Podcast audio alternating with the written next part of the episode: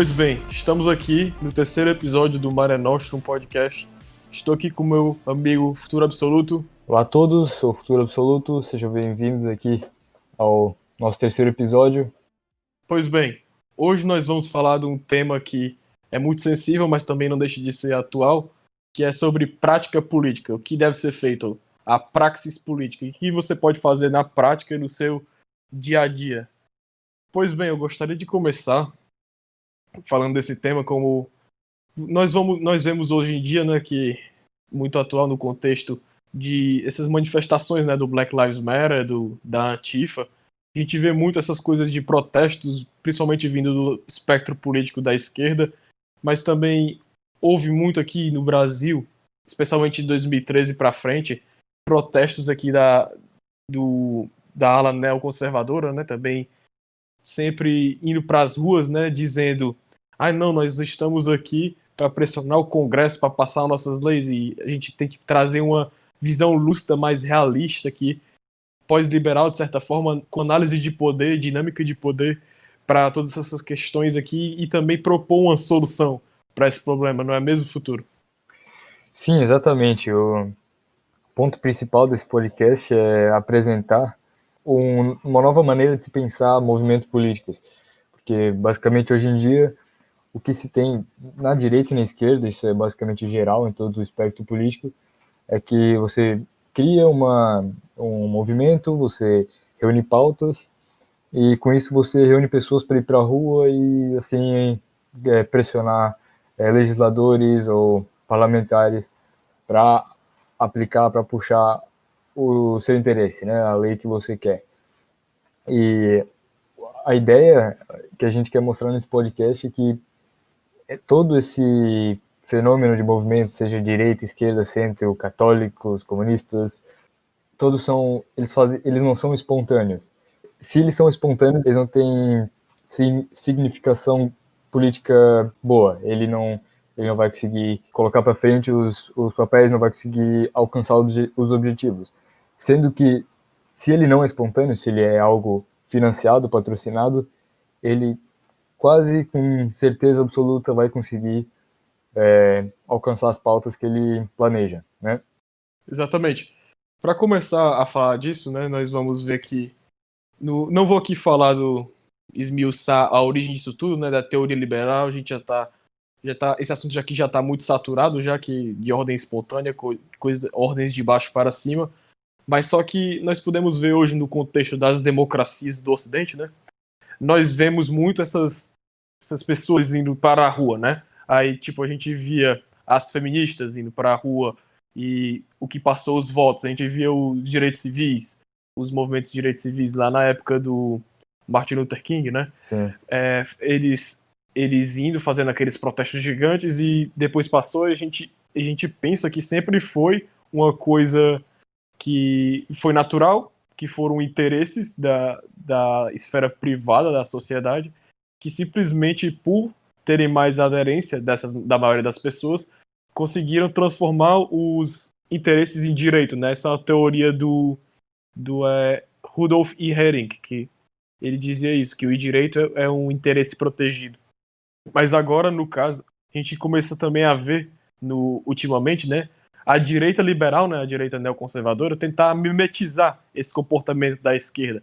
E aí é que é o engraçado, né, que a gente vê esse, é, os movimentos dos neocons, né, e a gente vê também Charlottesville, né, cara, aquela tragédia enorme que foi Charlottesville. Eles tentaram literalmente, é, sempre dentro da narrativa, nessa narrativa do Hering, né, e do, e do liberalismo, de que é uma coisa espontânea. Ah, não, se os esquerdistas fizeram isso, a gente faz a mesma coisa, que a gente vai fazer, ter os mesmos resultados.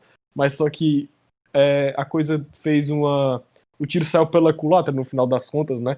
Porque eles viram que não era desse jeito. A gente, é que nem o futuro aí disse, é, esses movimentos de esquerda, eles todos têm patrocínios do governo ou de fundações que estão é, no que. Dentro da elite política. Sim, da elite política.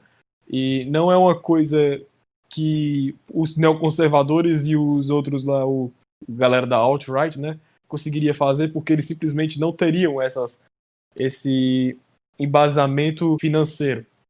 Sim, isso é o que impressiona isso é que isso está presente em quase todo mundo que você conversa, é, quase todo mundo que você fala, ele, as pessoas realmente acham que é assim que funciona é, movimentos políticos e movimentos partidários e tal. Simplesmente você tem que convencer o maior número de pessoas e com esse volume, com esse número de pessoas, você consegue colocar leis para frente, colocar projetos políticos para frente. Só que não é assim que funciona. Charlottesville foi um exemplo de, de tragédia que aconteceu. As pessoas, essas pessoas de extrema direita lá do, dos Estados Unidos, viram que a, viram a esquerda representada em movimentos de rua e que eles conseguiam é, é, empurrar qualquer pauta que eles quisessem. Então, esses caras simplesmente clonaram isso, só que para a direita. Então, você tinha neonazistas, você fascistas, você tinha todo esse tipo de espectro político de extrema direita nos Estados Unidos manifestando e mimetizando esse comportamento esquerdista. O, o detalhe que eles não perceberam é que a esquerda não não conseguiu colocar as pautas na prática só com esses movimentos de forma espontânea. Esses movimentos foram financiados, eles foram patrocinados por agentes políticos. E a direita não tinha isso, então, claro, não conseguiu colocar nada para frente do que eles queriam. E, e, e, pelo contrário, né, você teve a maior demonização da direita, justamente porque você tinha pessoas é, como nazistas, fascistas, pessoas de extrema direita que manifestaram achando que só é, arranjando um grande número de pessoas você conseguia colocar projetos para frente. Então, é, essa é a coisa que a gente fala também no nosso. A gente traduziu um texto no nosso site, né, o Cabo das Tormentas, que é a teoria política patronal do Chris B. Mas antes de tu adereçar essa questão da teoria política patronal, a gente tem que explicar para a galera aqui, os ouvintes, o que é o topo base contra o meio, né? Que é o que explica tudo isso que a gente está falando, né? Que a teoria, a teoria política patronal é uma coisa mais que mais específica desse próprio termo, né? Que o topo base contra o meio foi a maneira que a gente traduziu o high-low versus middle, né? Que, que os, os reacionários americanos do post-liberalism gostam de falar. Que foi o que o Bertrand de Juvenel falou no livro dele, né? Que é basicamente o quê? é, o Estado, né, o poder, o poder central, se utilizando das camadas que não têm tanto poder e influência para minar centros de poder que estão que atrasam o seu aumento de poder. Então, basicamente o que a gente está falando aqui do, vamos falar aqui de Charlottesville, do e todos esses movimentos de esquerda. No caso, quando o movimento de esquerda vai para a rua, ele não é, ele não está simplesmente indo para a rua para mudar o governo e passar a lei. Mas não, é é a elite política que já queria passar aquela lei que se utiliza, financia esses movimentos para irem para a rua para usar de pretexto o que esses, a atitude desses movimentos para eles passarem a lei. Foi uma coisa que foi de cima, usando o pessoa de baixo para passar o para aumentar o seu poder sobre o meio, porque quando você está passando uma lei anti-segregação, no caso lá dos Estados Unidos, né? Você está indo com, você está diminuindo o poder dos estados do sul, né? Que mantinham aquelas leis e aumentando o poder federal. Sim, e até do, da classe e até da classe média em geral, o, os digamos americanos brancos sairiam prejudicados com essas leis. E esse fenômeno do topo base contra o meio, você vê ele quase toda a história. No livro do Juvenel, né, o O Poder, ele fala bastante sobre isso. São chamados de mecanismos juvenilianos, né? Topo base contra o meio. Então você tinha na, na Revolução Gloriosa na Inglaterra, você teve isso nos Estados Unidos, no movimento dos direitos civis. Você está tendo hoje em dia com o Black Lives Matter. Black Lives Matter ganhou bilhões e bilhões de dólares de grandes fundações, de fundações filantrópicas.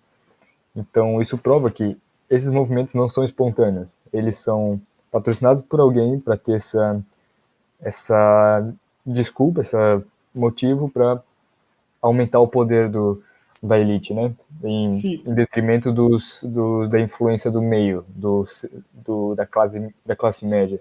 Agora, falando do meio, cara, antes de começar a gente adentrar a teoria política patronal propriamente dita, é, sobre. É, a gente sempre fala, não. O, então, no caso aí, a esquerda seria tanto o topo e a base, então quem seria o meio? Seria a direita. Por isso, o meio, a razão da direita ser o meio é, é porque Charlottesville e os neoconservadores falham, né? No, é, eles são o meio e como eles não têm o apoio institucional, eles não têm uma hierarquia que os proteja e os delegue funções, né? Que era o que era para sempre ter acontecido, né? O que acontecia na Idade Média, por isso que houve um, um período de estabilidade por mil anos e durante a de certa forma até os absolutistas, mas apesar que na, no absolutismo que foi que começou o topo básico contra o meio, mas só que no, no, nesse contexto aí atual, né, o, o meio ele não tem apoio institucional e tipo no caso de Charlottesville, né, as pessoas, os brancos, os alt-right, né, que não necessariamente seriam racistas, é, nazistas como pintaram na mídia, né, apesar de ter muitos lá, isso, não é, isso daí não é mentira. É, eles não conseguiram ter o sucesso porque eles eram a vítima do topo básico contra o meio, eles não eram os atores. E se o meio, né, as classes médias, continuarem agindo desse jeito, continuarem pensando que imitar o, a base, né, vai conseguir a mesmo, os mesmos resultados dela, isso nunca vai mudar. Ela sempre vai continuar a perder. Exatamente. Isso nos leva à teoria política patronal, né? O, sim, sim. Esse texto pelo Chris B, tá, a gente traduziu no nosso site, e ele mostra que todos esses movimentos que querem colocar algo para frente, ele precisa arranjar é, patronos, você precisa arranjar é, financiadores, patrocinadores. Com isso, você consegue ter esse mecanismo juveniliano, né, de, de topo base contra o meio. Então, é, quando a direita ou qualquer movimento político desse espectro é, anti-status quo e anti-esquerda, é, quando alguém, alguém desse movimento quer colocar algo para frente, ele a, o primeiro passo é arranjar patronos, arranjar é, financiadores, porque isso a história já mostrou que esse é o único jeito de você colocar, é, passar leis, colocar políticas para frente. Sim, eu gostaria de citar até, eu não sei se ele fala disso porque essa, esse artigo tem duas partes, né? É um artigo bem grande. Que é nessa parte aí que tu traduziu que, que ele fala do Lutero do, e dos protestantes, é que ele fala do e dos protestantes, é essa? Eu, eu acho que ali ele, ele fala do movimento dos direitos civis, ele fala um pouco de Juvenel. Ah, sim, mas então é na segunda parte que ele fala do especificamente da religião, né?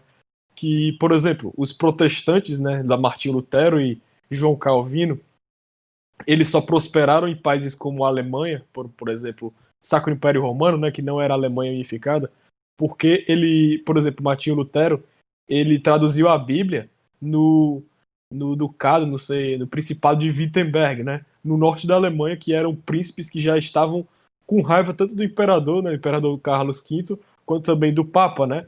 Eles queriam, eles queriam é, mais poder sobre essas sobre os territórios que eles governavam, né, que elas estavam tendo a sua influência minada por esses outros centros de poder. Então Pela o que foi que ele fez? Católica, até. Sim. Então o que foi que ele fez? Ele financiou Lutero e conseguiu converter as pessoas do, do os camponeses, né, da sua do seu principado, né? E com isso ele teve uma uma desculpa né, teológica na época, porque na, na época as disputas não eram políticas ideológicas, elas eram sim sim, é, teológicas, né, religiosas, que foi que ele conseguiu? Ele conseguiu ter uma desculpa para conseguir confiscar os bens da igreja e ter uma certa autonomia de frente ao imperador, que foi que houve no o que foi que aconteceu na primeira dieta de Worms, né, do princípio do cuius regio eius religio, que o príncipe que tivesse é, que fosse protestante poderia fazer o seu domínio ser protestante. E como no caso Lutero, Lutero e Calvino deram certo, no, Calvino no caso da Suíça, né?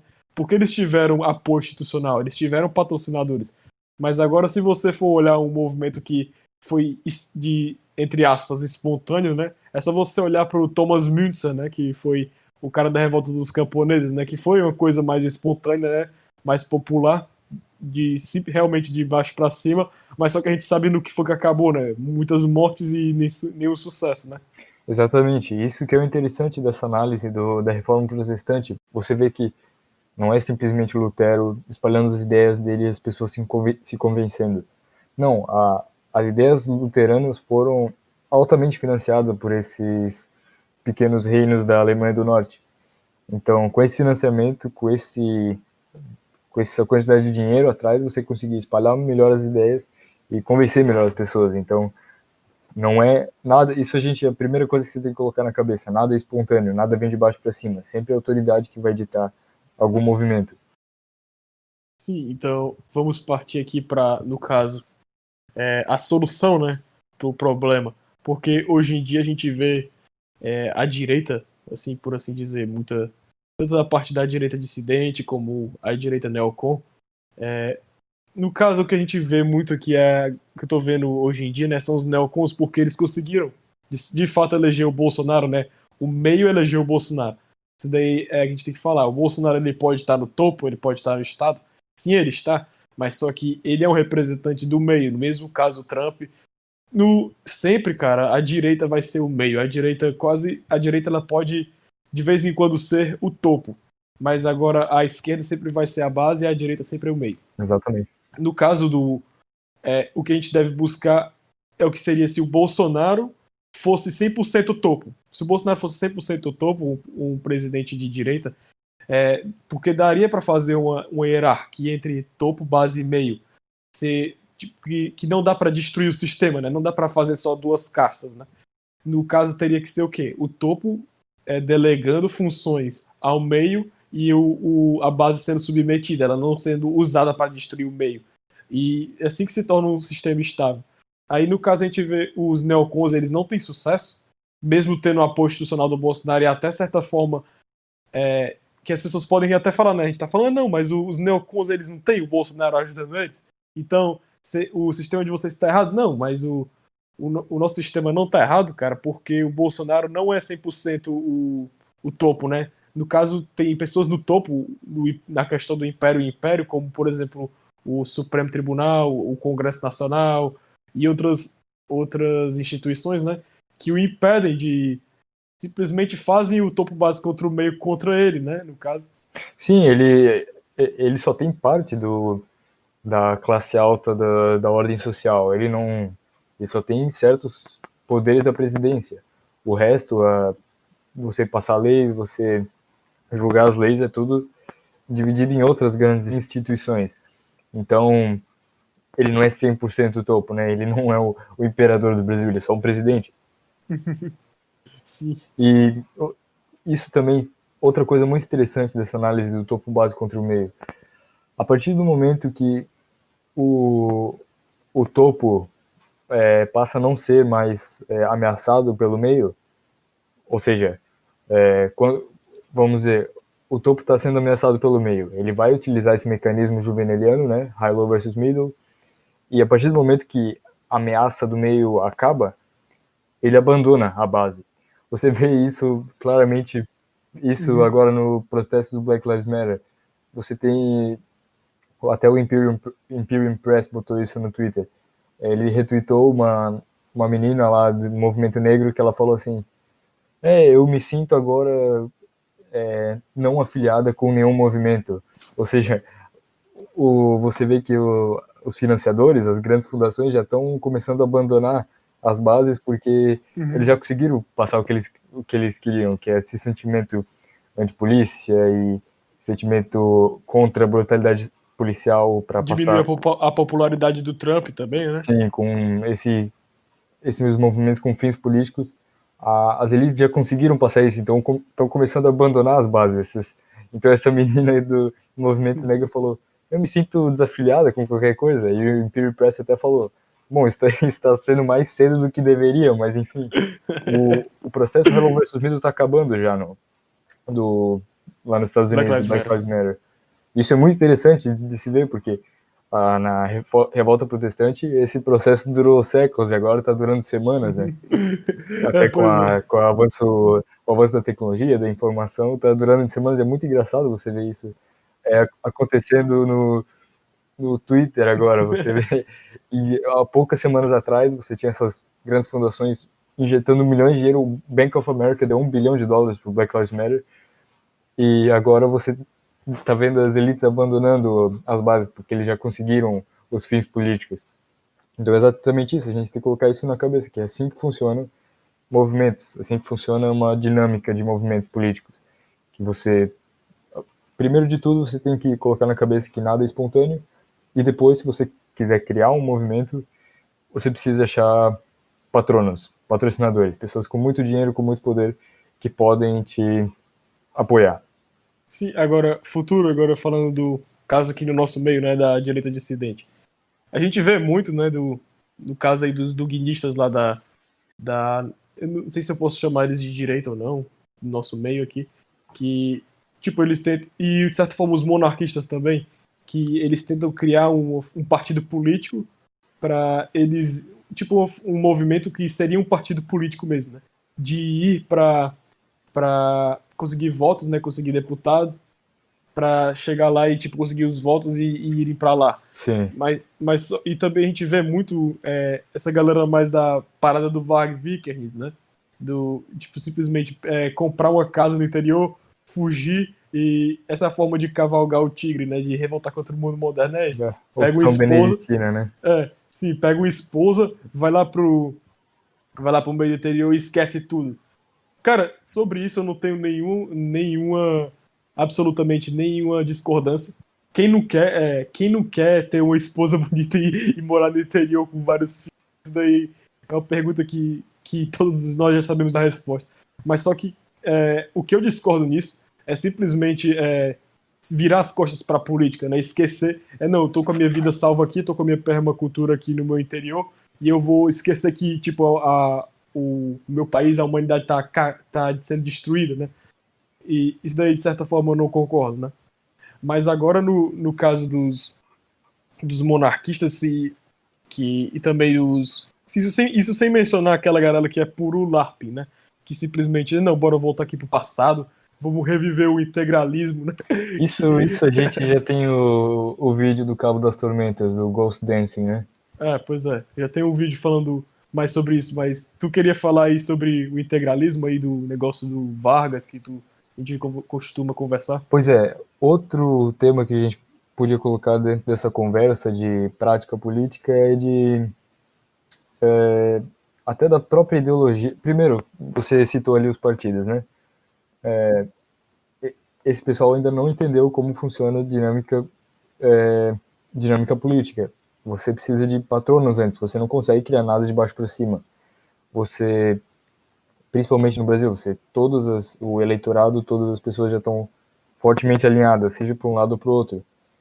E criar um novo partido político simplesmente não vai funcionar. Você vai ser um novo partido novo, por exemplo, que não vai conseguir fazer muita coisa. E então, primeiro de tudo, você tem isso. Você, esses caras não entenderam como funciona a dinâmica política. E segundo é a, o jeito de pensar, ou seja, a sua ideologia, ou, as suas pautas, né? Você vê pessoas hoje em dia que se dizem integralistas ou monarquistas ou qualquer coisa desse tipo, ou até nacional-socialistas em 2020, pode acredite se quiser. E o problema disso é que essas ideologias históricas, elas são totalmente ligadas no seu contexto histórico, econômico, social da época. O integralista hoje em dia não faz sentido, porque o integralismo naquela época estava preocupado com a ameaça comunista, com o PCB e com a influência de poder do Vargas no, no Estado brasileiro. Então, o que, que o integralista quer hoje? É, porque o integralista hoje ele não, não tem como estar preocupado com essas pautas. Só que essas pautas eram foram fundamentais para o crescimento do, do, integralismo e tal. Mesma coisa um, o nacionalsocialismo. Você pode se dizer nazista hoje em dia, mas o que, que você está aliado com as mesmas pautas que, que o Hitler dizia? Você quer, por exemplo, acabar com a influência soviética ou acabar com a influência francesa ou inglesa na Alemanha? Hoje em dia não existe mais isso. O comunismo acabou, a, a, o sistema europeu é totalmente diferente. Então, não é só o discurso do, dessas ideologias que dizem como a ideologia funciona o, esse discurso é só uma consequência de situações geopolíticas que tinham na época. Então, isso é outra, outra coisa. A gente sempre tem que pensar coisas novas, coisas que condizem com o sistema atual e não simplesmente voltar atrás e clonar isso, porque não faz mais sentido. As pautas, a situação é, política e econômica não, não existe mais hoje em dia. Você precisa criar novos pensamentos com base na situação atual. Você não concorda? Sobre, é, sobre isso, né? Um adendo que eu gostaria de fazer seria no caso, tipo, que a gente citou aí os monarquistas, né? Do, que daqui a pouco a gente já, hoje, hoje em dia a gente já vê vários deputados, né, monarquistas, né? No Congresso Nacional, o próprio príncipe Orleans, né? Virou, virou deputado federal. E eu não, não duvido nada de no futuro existir um partido republicano que defenda a monarquia parlamentar. No, ah, provavelmente. No, que, tipo, o, que, o que é engraçado é que quando a gente vê é, os monarquistas na internet, ou eles fazem um Ghost Dance, um LARP medonho lá do, do simplesmente transplantar a monarquia Dom Pedro II para cá, e, ou, e hoje em dia os que fazem, né, os monarquistas liberais, que é a estrondosa maioria, né, eles simplesmente defendem uma coisa que, sinceramente, cara, não é monarquia aquilo ali. Não é monarquia, é uma, é uma república enfeitada com um cara coroado. Mas só que, uma vez, cara, quando eu ainda era monarquista, eu fui monarquista por muito tempo, eu apoiava os Orleans e Bragança, é, ficava vendo o vídeo do Dom Bertrand. Mas sobre, sobre isso, eu, eu tive uma conversa com um professor meu de alemão, que nessa época eu era monarquista, eu, eu, operava nessa lógica aí, porque essa galera aí de, que é nacional socialista, que é integralista, eles pensam assim, não. É, independentemente do conceito histórico, existe a verdade. Então, se o, meu, o que o movimento prega, ele é a verdade. Então, é, se eu estou com a verdade, independe do tempo e do espaço. Mas só que quando eles pensam desse jeito, cara, eles é, eles estão, na verdade, não atrás da verdade, eles estão se abstraindo, eles estão criando uma abstração e impondo um contexto em vez de analisar o contexto e ir sobre as coisas. Esse meu professor ele me respondeu, dava defender a monarquia. Ele falou, cara, por que tu tá defendendo a monarquia se a tradição da monarquia foi quebrada em 1989? Se, quantas monarquias o Brasil teve é, desde 1989 até hoje em dia? No caso, no caso tu teria querendo resgatar uma coisa que já foi quebrada, já foi destruída, né? Se você quiser defender a monarquia hoje, né, é mais fácil defender, sei lá, o formalismo, cara, porque tu não tá simplesmente larpando uma coisa que se perdeu e tá criando algo novo é, baseado na realidade, né? Exatamente. Sim, é esse o principal ponto. Esse, essa, essa galera tá presa em, ideologias que aconteceram 100, 200 anos atrás. E essas, essas ideologias, na época, estavam preocupadas com certas pautas econômicas e sociais. Essas pautas, por, é, por sua vez, foram é, determinantes para a construção da, dessa ideologia. Então, não faz sentido você é, concordar com algumas pautas dessas ideologias hoje em dia, sendo que essas, essas pautas são simplesmente consequências de, de fatores sociais, econômicos, geopolíticos da época. Você tem que ser realista, você tem que é, acreditar em coisas que condizam com, com a situação atual e não a situação de 100, 200 anos atrás, como é o integralismo, o monarquismo, esse tipo de coisa. Agora sobre a prática, né, que é o contexto do nosso vídeo, é, sobre é, eu vou remeter aqui, vou colocar na descrição o vídeo do Ghost Dance, né, que a gente já falou muito disso, mas eu vou reiterar o que eu falei lá, que leve o tradicionalismo, né, leve o passado, esse clamor pelo passado, como algo individual para você mesmo. Você pode achar Dom Pedro II um, a maior figura que já pisou no solo brasileiro, mas só que não tente é, é, emular o Dom Pedro II hoje em dia. Você pode se inspirar nele e ver o que teve bom e, e conseguir algo bom para sua personalidade individualmente. Até na forma, até na forma estatal, você pode ver coisas que ele fez de forma boa no estado de, como um estadista e aplicar. E, e, for, e, coisas que ele fez coisas ruins que ele fez você pode é, ter como um aprendizado né? Mas é, é, muito esquisito você tentar clonar um cara que que estava aqui 200 anos atrás com com situação política situação social situação econômica totalmente diferente de hoje em dia. Sim sim e sobre isso você tente seguir essa perspectiva tradicional num viés mais individual, mas agora quando você vai se tratar de política, você esquece, esquece seja ideologia, esquece religião, de certa forma, esquece tudo isso, você vai jogar o jogo, cara. Você, Sim. se você, seja realista. Você vai jogar o jogo, você tem que saber as regras do jogo. Aí sobre, sobre isso, né? O que você tem que fazer, além de é, você usa essa, essa, essa energia que você tem para você se organizar com, com uma coisa que eu tava pensando no futuro, no, no dia de hoje, um cara que chega na dissidência, um cara que, que chega a ser ouvinte aqui do Mare Nostro Podcast, ele não vai deixar de ser, de, de como por exemplo, você, vou usar esse termo, não gosto, mas vou usar. Você toma Red Pill, não tem como você cuspir ela, né?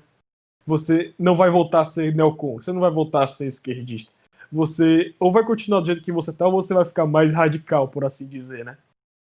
E nesse caso, cara, você se organiza, né? Você começa a, a, a frequentar esses fóruns aí, frequentar Discord, canal de pessoa que pensa parecido, em vez de ficar simplesmente discutindo, ah, não, tudo são judeus, a minha raça é tal, sou pardo, sou branco.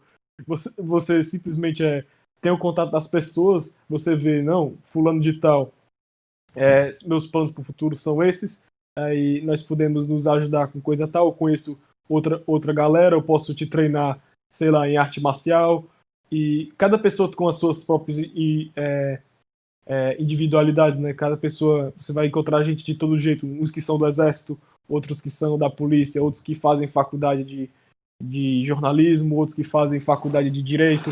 E essas pessoas sempre, com organização, com todo mundo sabendo qual é a qualidade de cada um, dá para se formar uma, uma rede né, de individualidades. E com isso, afora essa, essa organização, né, você busca patronos, né? Não simplesmente buscar uma galera que é rica, mas também é, uma coisa que eu gostaria de adereçar aqui, porque nos Estados Unidos é mais difícil do que aqui no Brasil, né, no nosso contexto institucional e histórico, né? Aqui no Brasil a gente tem uma chance de pessoas é, subirem, por, é, eu falei uma pessoa do exército, né? Uma pessoa com um cara que tem umas ideias realistas no exército, ele pode subir a hierarquia. Uma pessoa pode se tornar cara do direito, ele pode se tornar um cara um cara com concurso alto do judiciário, um cara que é empresário pode ter muito dinheiro. Aí, tipo, já tendo essa organização, já tendo essa rede de informações, é, as pessoas conseguem é, formar esse patronato. Você pode se tornar o topo, entende? Além de buscar o topo, porque é isso que a gente tem que ver, né? A gente tem que, nós como o meio, nós temos que o, ver que o topo seja transparente com relação a nós, né? Que ele não se vá, a gente não não está se sendo uma ameaça ao topo, né? Nós estamos, nós estamos querendo que o topo colabore conosco, né? E, e o topo também espera que nós sejamos leais é, ao topo, porque se nós não formos leais e se nós ameaçarmos o topo, ele vai usar mecanismos juvenilianos para foder com a gente, basicamente. Sim, sim. Mas agora, é, com esse contexto aí que eu acabei de dizer, né? Tanto buscar o apoio e lealdade do topo, quanto também tentar se tornar o topo, é, e com isso a gente busque um mundo pós-liberal. A gente tem que. É, isso é o mais importante. Não basta, não basta simplesmente nós fazermos uma hierarquia, por exemplo, ah, com, porque se, se fosse desse jeito, o Bolso, seria, bastaria eleger um Trump e um Bolsonaro da vida. Simplesmente nós temos o executivo e nós estamos aqui para sempre eles vão nos dar armas aqui e vai ficar tudo bem. Não. Enquanto existir, o, é, existir a ordem liberal, né, os imperativos liberais, a, é aquilo que a gente fala nos nossos vídeos, né? enquanto existe democracia representativa, enquanto existe três poderes, enquanto existe Constituição, a gente não pode pensar num futuro que seja é, é, melhor para todos nós, né? Para isso tem que acabar com o mundo moderno numa situação, numa, como posso dizer, numa linguagem, numa linguagem mais coloquial. Sim, sim, exatamente. A gente tem que principalmente agora, nessa situação geopolítica que está tá acontecendo nos últimos, vamos lá, 5, 10 anos, é, o mundo está mudando. A gente está acabando o ciclo, que é ele que veio, veio desde a Segunda Guerra Mundial, e a gente está acabando esse ciclo e a gente vai entrar para uma nova fase, uma fase pós-liberal, né? E, e, a gente tem que esquecer esse negócio de ficar voltando, ou como você falou, eleger o Trump ou o Bolsonaro, tá bom. Não, a gente tem que planejar coisas para o futuro agora coisas como será a nova governança pós um sistema monetário internacional, por exemplo, ou, ou fora de um sistema unipolar como é o, o de hoje com os Estados Unidos. um sistema que o mercado internacional, o comércio internacional não seja livre. A gente tem que começar a pensar em soluções para esses problemas e não ficar preso no passado, porque outra coisa, habilidade que outra habilidade que é exigida é para para ser um agente eficiente no futuro é prever essas ações e, e trazer soluções o mais rápido possível, né? Sim, sim. Mas nesse caso, né, é, em suma, seria o que, né? A gente buscar com toda essa, essa coisa que eu falei, né, que a gente disse, de tentar situar as três bases, as três castas, né, os três níveis de poder numa hierarquia só, numa hierarquia transparente e formal, né? E com isso buscar é, o fim do Kali Yuga, né? A gente está é, basicamente em termos evoli evolianos, né? é, cavalgar o tigre e esperar o tigre parar de correr para conseguir ter a força e a habilidade para matar ele, né? Que é isso que a gente está querendo fazer de certa forma, todos nós aqui, né? Que pensamos dessa Exatamente. forma. E depois do Kali Yuga que vai vir, vai vir é o Kali Yuga a idade do ferro, né? Vai vir a idade do bronze, né? Para depois o essa é a white pill que eu posso dar para todo mundo aqui. Isso não vai durar para sempre, né? A catedral não vai durar para sempre o mundo moderno não vai durar para sempre, a democracia não vai durar para sempre, essa é a, é a verdade. O Ocidente não vai ficar nesse, nessa criostase até o fim dos tempos. E a melhor notícia que eu posso dar para vocês é que vocês estarão vivos para ver isso. E Sim. a melhor coisa que você pode fazer é se preparar, é escutar o que a gente está fazendo, né? Porque, querendo ou não, se o que a gente está fazendo aqui é uma prática, né? Você, se você tiver uma uma oratória boa. Nem preciso ter oratória boa. Nos meus primeiros vídeos eu não achava tão boa. Mas no caso, se você tiver uma mensagem para passar, uma, conseguir organizar as pessoas do jeito que a gente está fazendo, é pouco sim, mas você pode estar tá fazendo alguma coisa. Você está fazendo uma coisa que, que no futuro pode ter uma reverberação. Você pode mudar a vida de alguém com conteúdo.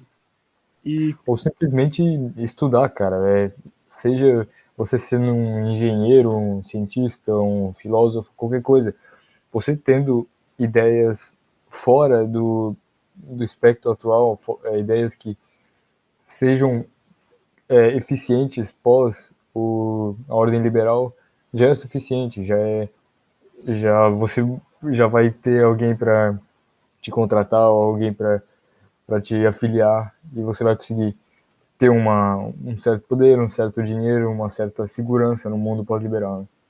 Sim, e sobre isso, é, para finalizar aqui, no caso, quando é, é terminar essa transição, né, que talvez a gente esteja indo para a transição, esses, essas próximas décadas aí vão ser decisivas, né, que sobre isso, né, você tem que se preparar tanto intelectualmente quanto fisicamente, espiritualmente, mentalmente, né, é o, isso é o bom, né, você esteja preparado para quando a gente prevê talvez até um colapso, né, a gente está vendo aí que essa coisa não é uma coisa tão, tão uma realidade tão longe, né, de hoje em dia a gente vê os Estados Unidos queimando, as pessoas destruindo as, as casas e pode ser uma coisa bem longe da gente, né? Mas só que na, nas próximas décadas, se só uma, uma pandemia do, do, do uma gripe, né, global, conseguiu mostrar que nós estamos sobre esse edifício de vidro, né? O que mais seria uma, um terremoto, uma, uma guerra? Esse mundo conseguiria durar? Esse edifício não cairia? com essas bases fracas que são o liberalismo. Então, é isso que eu posso dizer. Você se prepare, você estude e, e sempre tem uma coisa que você possa fazer. O, o melhor não é ficar parado e simplesmente também fugir. Então, essa é a melhor forma de atuação de praxis que, que a gente consegue visualizar nos dias de hoje, né? Exatamente. Isso, acho que a gente já poderia começar a terminar o podcast aqui. E isso, em resumo, ter a ideia de que nada é espontâneo, isso a gente fala desde o primeiro podcast, né? Uhum. As coisas não funcionam de forma espontânea. Se você quiser colocar alguma pauta para frente, você precisa arranjar é, patrocinadores, é, patronos e, e, e, crie coisas novas. É, pense é, de forma política as coisas que respondam aos problemas atuais e não problemas que tinham 100, 200 anos atrás, né? Sim, sim. E sobre isso, sobre essas ideias, né, se você estiver aqui assistindo e falando, não, eu quero, eu quero participar de uma coisa, é, saber essas ideias pós-liberais, é, fique à vontade para entrar lá no nosso Discord, que se você quiser é, conseguir contribuir, né, conseguir ler os artigos que a gente está traduzindo, os que não, se você souber inglês, né, também, que se a gente está até estudando aqui uma forma de fazer, é, nós, as pessoas terem o, a categoria de versado, né, que a gente dá a categoria de versado lá no nosso Discord para quem a gente consegue avaliar que tem essas capacidades de pensar nesses termos que a gente trata aqui, né. É, então a gente está finalizando aí. Espero que vocês tenham gostado. Obrigado por ter escutado até o final. Então é isso. Valeu.